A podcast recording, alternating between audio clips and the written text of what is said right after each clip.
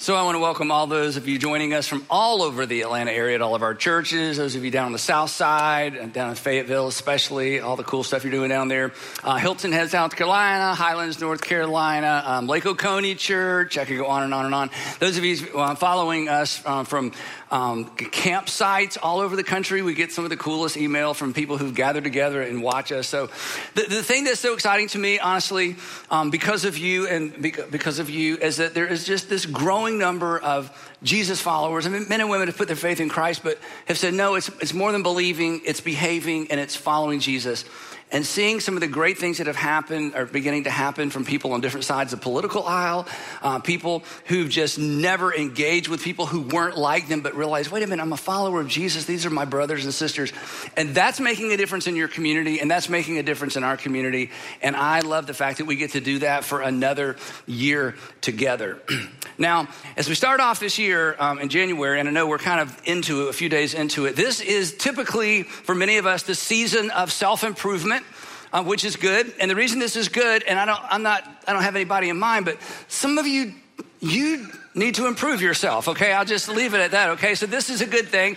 Um, this is where we uh, become painfully aware because we're reminded, painfully aware of of where we are and where we're not, um, what we need to start, what we need to stop doing, uh, what we need to start eating, and stop eating, eat more of, and eat less of. Um, and in, in, many of our cases, it's the same stuff that we decided a year ago that we were going to do less of and do more of and stop eating as much of. And, and I get that. I'm, I'm, guilty of that as well.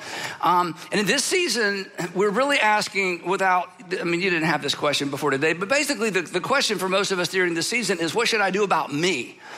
And this is an important question to ask. In fact, multiple times at our church, we talk about things that you, you need to work on for you and I need to work on for me. What can I do to make myself, in this case, you know, smarter? What can I do to make myself slimmer or stronger, um, healthier, uh, wealthier, successfuler? Uh, maybe you want this year to make yourself less lonelier. And um, as a pastor, I just want to say, go for it. I hope you accomplish all of those goals. I hope next year your goals are different because you've been so successful this year. Uh, stick with them. Um, get that degree. You know, break that habit. Uh, so for some of you, it's get out of debt. Um, I hope you're massively successful and consistent. But I, I want to, in the, the next three times we're together, beginning today, I want to add a question. I, I want to give you something um, to add a second question that actually is going to potentially help you. It may actually motivate you with your what should I do about me goals, but it's a it's a different question. Um, it's not a religious question, so if you're not a religious person or you're new to faith or you've abandoned faith or you're somebody dragged you in here or you're spending the night with family and they're making you watch this, sorry. Um, this has nothing to do with religion. This is just a really important question that I think, and I think you'll agree, that everybody should ask and answer and everybody should ask this question in every season of life because the answer or the answers to this question change with each season of our life. In fact, if the question, I'll tell you what it is in just a minute, if it sounds familiar, it's because I introduced this to our network of churches back in 2015. And every once in a while, I kind of drop it into something as a reminder. But in every season, we should all I think, dust this off and ask and answer this question. Now, little heads up, little warning this question will mess with you, it will bother you. Um, it may make you feel guilty. It may motivate you. If we allow it to do its work, this is the kind of question that can focus you and maybe change you? I mean, as we're going to discover, this question or similar questions actually change some people's life. It has the potential to change, honestly, this isn't preacher talk, it has the potential to change the trajectory of your life. You may be surprised by a rush of emotion or maybe a rush of guilt. Um, I think when we ask this question, some of us, if we're honest, we're tempted to look away because the, the answer scares us. For some of you, when I ask the question, you're gonna know the answer immediately. Others of you aren't gonna have an answer, and that's okay. We're gonna talk about it for a while. This is just the beginning of the conversation, so there's no guilt. And if you don't have an answer, that's okay. Um, but I would suggest you write it down and put the question somewhere where you can look at it, because this is the kind of question that will make your life better. Now, if you're a Christian, again, this isn't a religious question, but if you are a Christian, especially if you've committed to being a Jesus follower, um, this, this I don't know. This, this question is important for us for several reasons, and we're going to talk about one specifically next time. But the reason we should all take this seriously as Christians, especially, is because this question or the sentiment behind the question, the thing that fuels the question, actually threads its way through the entire story and history of our faith. I'll give you a couple of examples. Um, the sort of the, the, the I don't know, the oxygen, the thing that fuels this question is the reason that Moses, most of us know, know, enough about the story of Moses, is the reason that Moses couldn't stand by and do nothing while his people labored and suffered um, under the, the, the authority and the, the mistreatment of their Egyptian taskmasters. I mean, we know, most of us I think, know the story about let my people go. It's Moses just, and, and the thing about Moses, he was a prince. He was actually part of Pharaoh's household, but he was related to this, this nation of slaves. And it would have been so easy for him to just look the other way and just, you know, kind of ride this out as a prince of Egypt. And he, he just couldn't do it. It's why, and this isn't as familiar a story, but it's a powerful story. It's why Queen Esther in the fifth century, um, she was actually the, a queen of Persia. She was the, the, the, the, the wife of, of the most powerful person in the world. And if you know the story, it's why she couldn't stand by and do nothing when she discovered that there was a plot to exterminate all the Jews in Persia.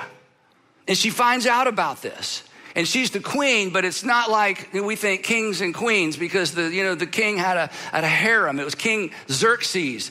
And as the story goes, he chose her as the queen because she's the most beautiful person in, in the empire that he could find. But he had, you know, other stuff going on. And so you didn't just walk into the presence and say, honey, I've got a question. In fact, there was a law that you could not enter King Xerxes' presence without being invited. And if you did, it was the death penalty. And she discovers there's this plot, and the only person that can stop you know, her people from being exterminated is King Xerxes. And he hasn't called, you should read the story, he hasn't called on her in over 30 days. And so she gathers some people together and she says, You got to pray for me, you got to fast because I'm going in. And if he doesn't hold out his gold scepter, my life is over. But I've got to go in anyway. And then she makes this, this famous statement. Maybe you've heard this statement before, didn't know who originally said it. And she said, And, I love this, if I perish, I perish. But I can't stand around and do nothing. This question and the sentiment behind this question is really what fueled Nehemiah, one of the greatest leadership stories in ancient history, maybe ever. Um, and one of the great things about the story of Nehemiah, maybe for us, is there's no miracles. You know, God doesn't do anything unusual. It's just good old fashioned leadership and work. Nehemiah was the cupbearer to King Artaxerxes of Persia again and he's got it made. He's got like this cush job. He's just, I mean, he's living the dream in the most powerful empire of the world. He's got a relationship with the most powerful man, you know, alive at that time. And he gets news that things are not going well in Judea, Jerusalem, where he's from, because he's a Judean. Originally, his family was. And he's got this, this tension on the inside. Things are bad there, but things are good here. But I can't unhear what I've heard. And he goes to King Artaxerxes and he asks for permission to leave his service. Nobody does this. I mean, you spend your whole life getting to this place. He asks for permission to leave his service to go back to Jerusalem to do something for the people. In fact, he actually says, Would you make me the governor of Jerusalem, of Judea, so I'll have the authority to go back and address the economy, to go back and address the fact that the gates have been burned down, the walls have been torn down. The things are, the people are depressed and distressed. And the king says, You have permission to go, and he goes, and it's an extraordinary, extraordinary story. But the thing that that caused him to leave what was comfortable for what was uncomfortable really is behind the question that we're going to wrestle with for the next few times that we're together. Um, in some way, you know, this is the reason that Jesus left his Father's side in heaven, the best that we can understand that and came to be one of us and to live among us and to suffer as one of us. It is certainly no exaggerated, no exaggeration, no exaggeration. It was certainly the reason that he left the safety of Galilee, where it was his people, and traveled south to the lion's den of Jerusalem, knowing what awaited him there.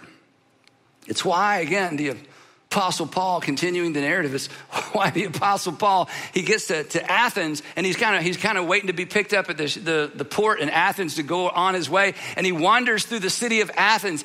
And this question, or what was behind this question, is the reason he couldn't keep his mouth shut.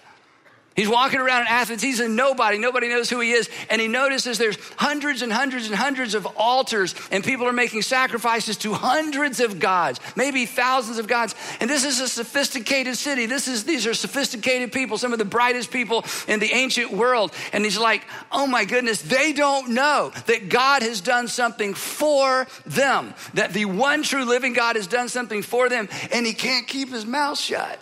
He's just got to do something, he's got to say something. And he preaches this amazing message, and most everybody ignores him. But he's like, I, I, I just couldn't keep my mouth shut. And it's not just the ancient world that's been impacted by this question or a question like it, the modern world. In fact, the modern world has been shaped by men and women who've refused to, this is so important, who've refused to look the other way, who've refused to look the other way when the answer to this question became apparent. It's why Dr. King, left the comfort and the safety of the north to come to the uncomfortable, unsafe south, and he stayed here because he could not unhear what he had heard, he could not unread what he'd read, and he could not unsee what he'd seen. It's why my friend and some of your friends as well, Janine and Ian Maxwell, um, Janine ran one of the largest and most successful um, marketing companies in Canada some years ago. Um, it's why that Ian and, and Janine Maxwell moved to a pretty much forgotten kingdom in the middle of Africa 12 years ago. They had visited, um, uh, they had visited Swaziland. Uh, the king later renamed it Eswatini. It's kind of cool if you're the king, you can say, we're going to rename our country. And everybody just nods. So he renamed the country Eswatini. But when they moved there, when, and then first originally visited there, it was, the, it was the kingdom of Swaziland. And when they got there, they saw children raising children because the AIDS pandemic had destroyed and killed off almost all the adults years ago. Sandra and I went and visited with them there, and we saw this firsthand. And when you see it, you can't unsee it. And so they shut down their business and they moved to Swaziland, now Eswatini. And they just began rescuing babies. When we were there, we went with them to rescue two, two babies. And the first thing they do would have them tested to see if they're HIV positive. And oftentimes they are. And they've been rescuing babies for 12 years. And if you're wondering how many babies they've rescued, I had her send me this picture this week. They've rescued this many babies because that was 12 years ago. And now they're 12 years old and 11 years old. And this is Janine. 401. This is number 401. There's Ian on the other side because once they saw it, they couldn't unsee it. And then she tricked me. She named one of the babies Andy. and now I have to fund them for the rest of my life. So, so little Andrew actually, I'm just kidding. Anyway.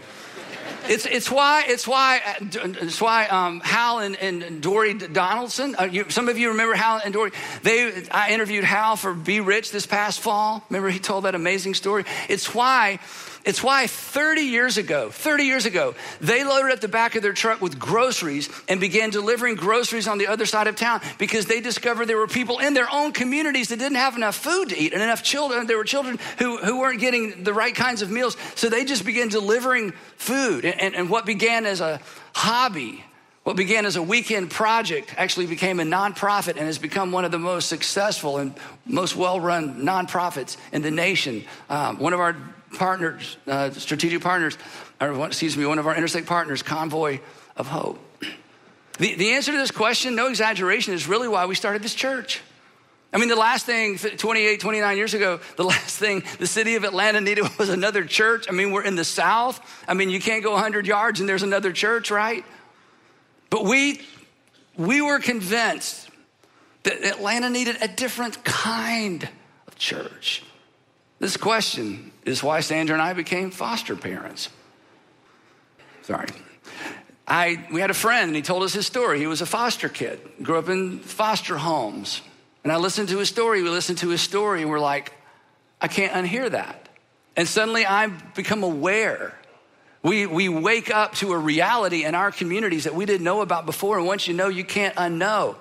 And we couldn't, you know, foster all the kids that needed to be fostered, but we could foster some. And so for 10 years, you know, kids are in and out of our home. So, all that to say this when we, when we address and when I give you the question, um, you, you may not have an answer, and that's okay. You may not have an answer yet, but in the meantime, I want you to write this down and I want you to put it somewhere. And I'm inviting you to allow this question to bother you until you have some sort of answer. On the other hand, as soon as we I give you the question, some of you are going to know immediately what the answer is, and you're going to be frustrated because you're like, yeah, I think about that all the time, Andy, but I don't know what to do, and I don't think there's anything I can do. And thanks for reminding me. I'd rather not think about it. The problem's too big, it's too complicated, and I can't do anything. And I'm here to tell you everybody can do something. And then you may be the opposite. You may know the answer to the question, and you may know exactly what to do, but it scares you. And it should because it's going to cost you. It's going to cost you some time and some money, some freedom. It's going to cost you some opportunities, and it may cost you a reputation. It may cost you a relationship because you've got family members that are like, "You're going to do what? You're going to do? You're going to start do, donating to what? You're going to start volunteering where? You're going to start like you're going to take your vacation and go where? And they're never going to understand. It's going to cost you something, and I get it. But here's why that's okay, and here's why it's worth it. Here's something we all have in common the people that you admire the most, the people you admire the most are not the people who got in shape, got out of debt, and then just got on with their lives. The, the, the people that have that inspire you are not the people who've devoted themselves to becoming the best version of themselves and then just went on to be a better version of themselves. The folks who inspire and amaze you are the folks who, at some level, had the courage to ask, answer, and act on this question. And they are the people that made a little piece of the world better, and they certainly made somebody's world better. So, this is a question we should all ask, and we should all ask it in every season of our lives. And just want to be fair, while it's absolutely appropriate, um, while it's absolutely the right thing, in fact, it may be the urgent thing for you to ask the question, you know, what should I do about me? I mean, there may be some things that you really need to immediately address. What should you do about you? And I would encourage you to do that. As you start the year, along with this question, I just want to invite all of us to take a step away from the mirror step off the scales, put our phones down for just a moment, and ask a better, a clarifying, I'll be honest, a terrifying question that will reveal something about you, but has the potential to catapult you beyond you in a way that maybe you never thought possible. So here it is. What breaks your heart? What breaks your heart? It's okay not to know. But it's the question we should all ask from time to time what breaks your heart? And, and like me, just to be clear, like me, there are a lot of things that bother you. There are a lot of things that irritate you. Uh, there are things that offend you culturally. There are things that bother you nationally. There may be some things that irritate you locally. But is there, is there one thing that, that surpasses all those other things? Is there one thing, one category, one issue that above all the things that just kind of bother you and irritate you and make you mad and make you want to throw something at the television? Is there one thing in particular that is above all those other things? Is there one thing that just kind of stays with you? You kind of wish you'd never read about it. You kind of wish you'd never heard about it. You wish, you wish you'd never seen it. You wish you'd not visited it because now you can't get it out of your head. And it just sits there. And it's frustrating because you don't think there's anything you can do about it, but you live with a bit of that tension. And one of the things that bothers you is it doesn't seem to bother anybody else. They're just irritated, and you're like, no, it, it's, it's bigger than that. Is there anything that transcends merely irritating and concerning, that elicits more emotion than all of those other things? More than sad. Is there anything that when you give it your undivided attention, it kind of makes you mad? Something that you find yourself thinking or saying, this just shouldn't be. This is how Sandra and I say it all the time. We'll see something or hear about something. It's like we say, that just shouldn't be in the world. Now, I mentioned Janine Maxwell a few minutes ago, showed you the picture of the kids in Eswatini. She wrote a book years ago when she first got there. She's written several books. And I love the title of her book. The problem with the title of her book, it is so emotional to me because I've been there and I've seen this extraordinary work they do. But here, it's the perfect title. The title of her first book is this it's not okay with me. It's not okay with me. Is there anything in the world that's not okay with you and not okay with me? Not okay, maybe even with us? I'll, I'll, tell you my personal, my, my initial foray into this, this tension that this question raises. I was in my 20s and I, I've, I, I never felt called to ministry. I volunteered. I mean, I had friends that felt called. They went forward and told my dad, and he put, put his arm around him and said, This is so and so. He feels called to ministry. She feels called to ministry. It's mostly he's back then, but you know, they're, you know, women got called. We just couldn't call him pastor. But anyway, that was a long time ago. So anyway, so it was usually a he. I feel called to preach. And I, I, was driving around with my dad because I wanted to be in ministry. I'll tell you why in a minute. But I never felt called. I was kind of waiting for this lightning bolts or I woke up in the middle of the night or the angel or I, I would sometimes pray, God, if you're going to call me, don't do it audibly because I will wet my pants. Okay. So just don't, don't over call me. Just, you know, make it clear, you know. So I'm driving around with my dad one day and, and I, I said, Dad, do you have to be called into ministry or can you just volunteer?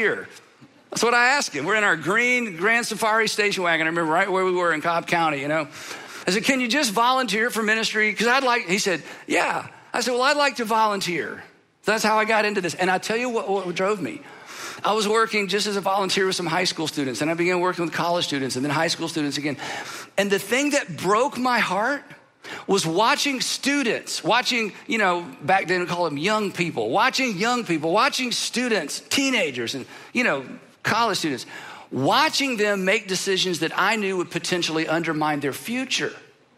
It just broke my heart. I'm like, no, no, no. Why are you doing that? Why are you going there? Why are you participating? You don't understand. You think it's an event, it's a pathway. This leads somewhere. I mean, come on. Life is hard enough. Don't make your life harder by creating your own regret. I mean, some regrets are unavoidable. They deal with, you know, they have other people that do things to us or create environments we can't escape. But come on, don't make your life harder than it's already going to be. And that burden stayed with me. And that's what drove my communication then. It's what drives my communication now. It's why try to be practical. So, you know, sidebar, here's the, here's the mini sermon for today. Don't make your life more complicated than it already is with bad decisions. That's it. That's all I want to say to you week after week after week. You know, follow Jesus. This is why we say following Jesus makes your life better, makes you better at life. So that that's what really broke my heart in those days. That's why I stayed for years and years. I thought I would work with high school students my whole life. I really did. Because I'm like, if you, you know, if you can just get these years, these college years right, it just it just puts you on a trajectory that's gonna make your life better. Now, okay, so that's enough about me. So back to you. What what breaks what breaks your heart? Years ago, um, we're in the kitchen and Sandra and I are talking about this. And she had a different way of asking this question. So I'll, ask, I'll give you her version. Her, and maybe it's more clarifying for you. She said, um, if you were, if, if you, if it were up to you, if it were up to you and you could choose like one thing, if it were up to you and you could choose one thing, there's the question. What would you like people to line up and thank you for at the end of your life? That's a great question. If you just pick one thing and all your productive years are over, you know, you're sitting on the front porch somewhere and they're gonna line up people who've been in and out of your life, and you could choose what they would come and thank you for. In other words, the one thing that you would want to make a difference in the world or with a group of people, what would you like for people to thank you for at the end of your life? Here's another angle. This is kind of the nuclear angle. if you could push a button, that's why it's nuclear. If you could push a button, and change one thing in the world, what would it be? If you could suddenly, you had the power to change one thing in the world, what would it be? Now, if you don't have an answer, don't force it. It's not gonna be a quiz, nobody can read your mind. You don't have to know today. But if you don't know, if you don't have an answer, I want you to think about it because we're gonna continue to talk about it. What breaks your heart? Now, here's the good news. That was kind of the scare, scare you away news. Here's the great news, okay? Some kind of bring you back. Regardless of your answer, you're not going to have to face down a Pharaoh and deliver a nation from Egypt, okay? So you're not going to have to do that, all right? So you can take that. That's already been done. Um, you're not going to have to rebuild a wall around a city. You're not going to have to replace the burned down gauge. You're not going to have to restore a national economy. Um, you're not going to have to confront idol, worships, idol worshipers in the streets of Athens, all right? You, you probably won't even have to quit your day job. But you're probably going to have to quit something. Answer this question honestly, you're, you're, you're, you're not going to have to give up everything, but you're going to have to give up something. You probably won't have to leave the country, you probably won't have to leave the city, you probably won't leave, have to leave your house, but you're going to have to leave behind something. You probably won't have to leave the country, but I'll tell you what, you will have to leave. You'll have to leave your comfort zone. And you're like me, and I'm like you. We, we kind of set our sights on the comfort zone.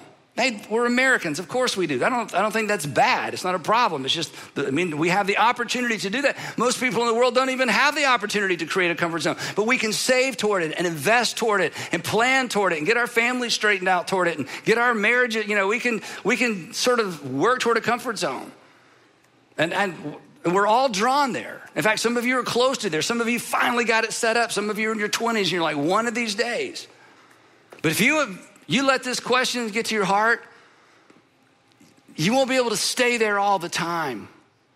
You're gonna be forced, you're gonna be called, you're gonna be motivated to step out.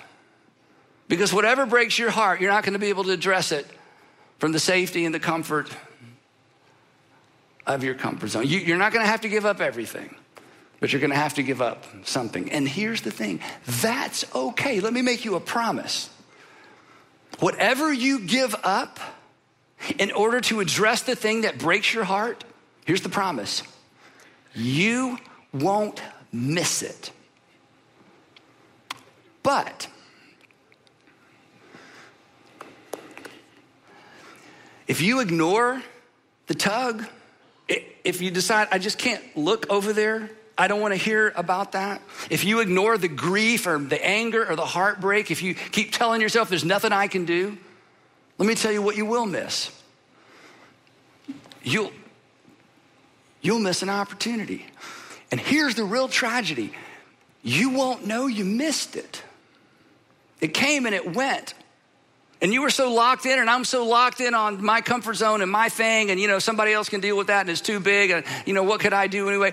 You'll miss the, and you know what you might miss? You might miss the opportunity of a lifetime. You might miss the greatest opportunity of your lifetime, an opportunity to make a difference in the world, but for sure to make a difference in somebody's world. And missing that opportunity, please hear this missing that opportunity is what you should fear more than the potential cost of facing and answering that question. Let me say that again. Missing that opportunity, whatever it is, I don't know what it is for you. And if you miss it, you may not know either. Missing that opportunity is what you should fear. Because that opportunity or those opportunities in different seasons of your life are the opportunity to make a difference in the world and to make a difference in somebody's world. And here's why you should fear that more than you should fear what you're going to have to give up. And you know this because I remind you all the time and will continue to. At the end of your life, at the end of my life, you're going to be celebrated for the difference you made, not the dollars you made. We're going to be remembered for what we gave and not what we saved, and I'm all for saving. In other words, I, I, I tell you this all the time. And anytime you go to a funeral, you're reminded of this. But after funerals, we have a tendency, unless it's a really, really close relative, we have a tendency to kind of shake it off and get back to life and get back to what we're doing. And I understand this, but every time you attend a funeral, you're reminded of this that in the end, in the end, not during, this isn't about the, the dignity of a person or the value of every human being that's been born in the image of God, but in the end, the value of a life is always measured by how much of it was given away. And you know that. And I know that. And what breaks your heart is your opportunity to leverage that while you, we're going to talk about this in part three, while you still have the opportunity to do so. And here's what's true of me and what's true of you every single day is another day that potentially that opportunity slips away. So, this question shouldn't scare us, it should inspire us. What breaks your heart? So, here's what I want you to do I just want you to pay attention this week. And maybe you've got some close friends or some people who attend or who watch with you. Just talk about it. And this is equally as important. If nothing breaks your heart, you should pay attention to that as well because that says something about you. And it may be an indicator that you have some work to do. And if you are a follower of Jesus, as we're going to talk about next time when we open the scripture and we dive deep into one of Jesus' most amazing teachings, it's a reminder that God wants to do some work in us. Because if it's all about me, no matter how much I weigh and how successful I am, and even how much generosity I, you know, how generous I am, if, if it's all about me and if it's all about you, we have work to do. And if you're not a Christian, let me just be clear if you're not a Christian or a religious person, I have no right to tell you what to do. And I, I, I'm not trying to manipulate you. I mean, your life is your life, and you got to figure out what or who's going to be the Lord or the King of your life. But if you call yourself a Christian and I call myself a Christian, we have a Lord. the, Lord who said, even the Son of Man, talking about himself, did not come to be served, but to serve and to give his life for those and to give his life as a ransom for many. And that, those are our marching orders. And it's not to the exclusion of your physical health or your financial health or your success with your family. But if this isn't a part of, if this isn't a piece of, if this isn't a slice of your time and your opportunity and your talent and your treasure and your expertise, then maybe you have some work to do. So, in the meantime, get in shape, diet, exercise, get that degree, get out of debt, keep working on you. And here's why you should keep working on you because you should be the best version of you you can possibly be in order to be a means to an end that is not you. And when you are willing to position yourself as a means to an end that doesn't end with you, you experience life that is truly life. And many of you in this room with me, and many of those of you at all of our campuses, and many of you watching, you know exactly what I'm talking about because this has been your life for years and years and years. So, keep working on you because chances are there's something bigger in you, bigger than you that involves you that may be waiting on you. And I don't want you to miss it because that would break my heart. And we will pick it up right there next time in part two of a better question. And I'd love to pray for you and us.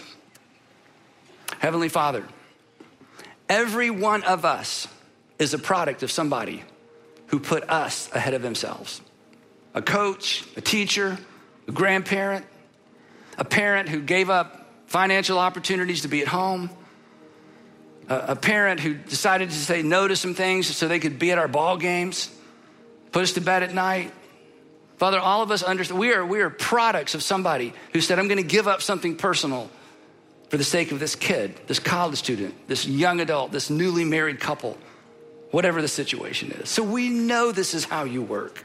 And we know this makes the world work better. And we want to be as much a part of it, individually and collectively, as you'll allow us to be. So, Father, wherever this question lands with us, for those of us who know and have looked away because it's too big, for those who don't know but want to know, would you guide us and direct us? Would you open our eyes to see the people in the world around us the way that you do, not the way that we've been maybe taught to? And then give us the wisdom and then give us the courage to step into it, to experience that wonderful, terrible free fall of saying yes before we know all that yes entails. We're so grateful that you sent your son into this world because our sin broke your heart. So give us the courage to follow you in that way. In Jesus' name, amen.